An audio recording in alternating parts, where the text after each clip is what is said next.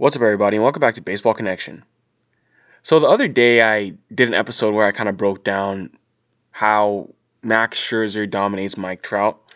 And, you know, it's one of those um, things you don't really hear about too much because, I mean, either you're hearing a lot about how Mike Trout's so good or how Max Scherzer's so good. You never really hear too much about how one of them, being Mike Trout, might struggle. I'm sure there are hitters who own Scherzer on the flip side, but we never really hear much about how much an all-time great like Mike Trout struggles against a particular pitcher. So, that being said, I thought it'd be interesting to kind of look at other hitters, namely Hall of Famers, like Hall of Fame hitters who have struggled against some of the most unlikely names. I mean, these are going to be some pitches you've never heard of. Actually, I'd be surprised if if you had heard of any of them. But it, when you hear some of the stat lines that these Hall of Fame hitters put against put up against these pitchers, and it's against like a healthy sample size, you're gonna realize that for some reason they just couldn't see the ball well against these pitchers. And it's uh I mean it's just one of those things in baseball. Sometimes there's a pitcher who you see really well and you just don't know what it is. You you just see the ball really well and you hit him. You know, you can hit against him very well. Some pitchers you just can't see it very well. And it's always an uncomfortable A B. That's just the way baseball is. So without further ado, let's get right into it. The first Hall of Fame hitter we're going to look at is Jeff Bagwell. Um, so his arch nemesis was a pitcher by the name of Jon Lieber. Lieber, Lieber, I'm not sure if I'm pronouncing that right. But Jeff Bagwell had a two in, in 59 plate appearances, he had a 224 average with a 237 on base and a 241 slugging. Um, yeah, it's um, it's crazy, but Bagwell was very well aware that he struggled against Lieber because Lieber just absolutely owned him.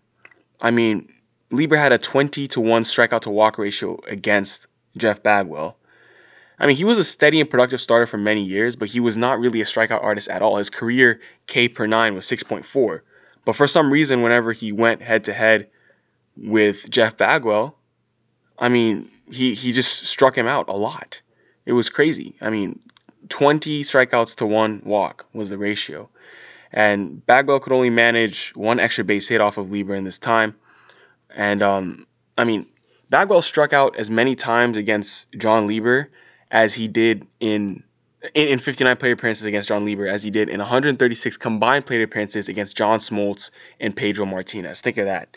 Two Hall of Fame pitchers, two, two Hall of Fame pitchers in John Smoltz and Pedro Martinez, yet Bagwell struck out more against Lieber than those other two pitchers combined in far less plate appearances. So for some reason, he just could not see the ball against Jon Lieber. So, I mean, if you talk to Jeff Bagwell today, I'm sure he would he would be you know quick to tell you that that was the toughest pitcher he ever faced. Next on this list is Craig Biggio, the other Astros Hall of Famer, and my goodness, this one 44 plate appearances against a pitcher named Kevin Gross and he had a batting average of 071, an on base of 114, and a slugging of 071. He just could not get anything going. I mean, he was 3 for 42 with no extra base hits, two walks, and eight strikeouts against Kevin Gross. And I mean, Gross was oh, he, I mean, he was in the bigs for a long time. He threw 25, almost 2,500 innings over 15 MLB seasons, but he was not a overpowering guy. I mean, he did have a no hitter in 1992, so some people might remember that. But against Craig Biggio, this dude might as well have been freaking, I don't know, Randy Johnson or Pedro Martinez or something. Because, I mean, Biggio's first seven years in the big leagues, he had a 116 OPS plus, but whenever he faced Kevin Gross, you know, he, he was hitting 071. I mean, it's ridiculous. And I mean, they asked Biggio about this, who was toughest you know his toughest uh, uh, pitcher to face was. They asked him this in 2015, and he didn't even hesitate to say Kevin Gross. Um, yeah, it, it, was it was crazy. But um, 071 with no extra base hits and an 071 slugging as well. It's it's just not gonna. That, that's that's that's not gonna get done. But that was the guy he couldn't hit.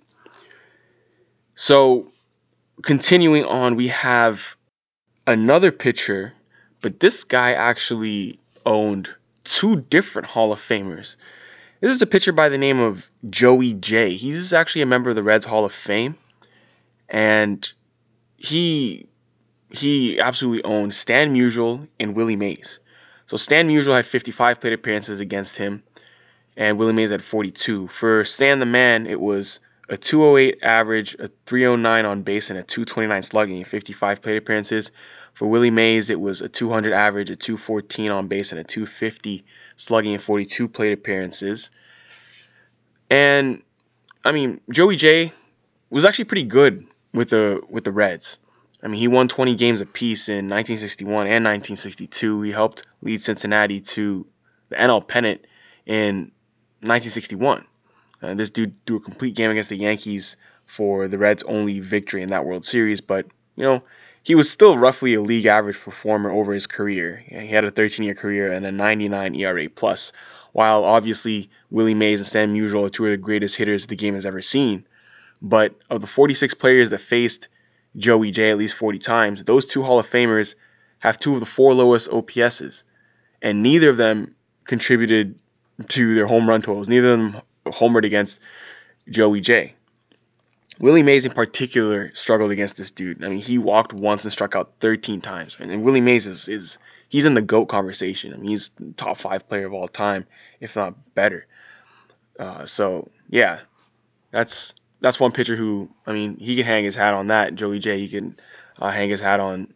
Actually, I don't know if he's still alive, so it would it would be very um, uh, inappropriate for me to say that if he wasn't. But um, yeah, uh, he before I, before this gets worse, I can just say that um, yeah, Joey Jay was extremely extremely well accomplished, and um, he has a very strong track record against two of the game's greatest players ever.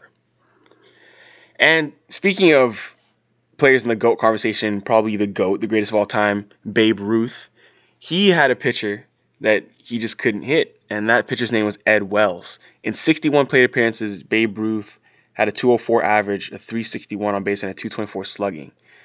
I mean, how much of an outlier was this dude, Ed Wells? Of the 62 pitchers that faced Babe Ruth at least 45 times, this guy was one of two to not allow a home run and he had a 585 OPS allowed against Babe Ruth. That was more than 200 points lower than the closest competitor.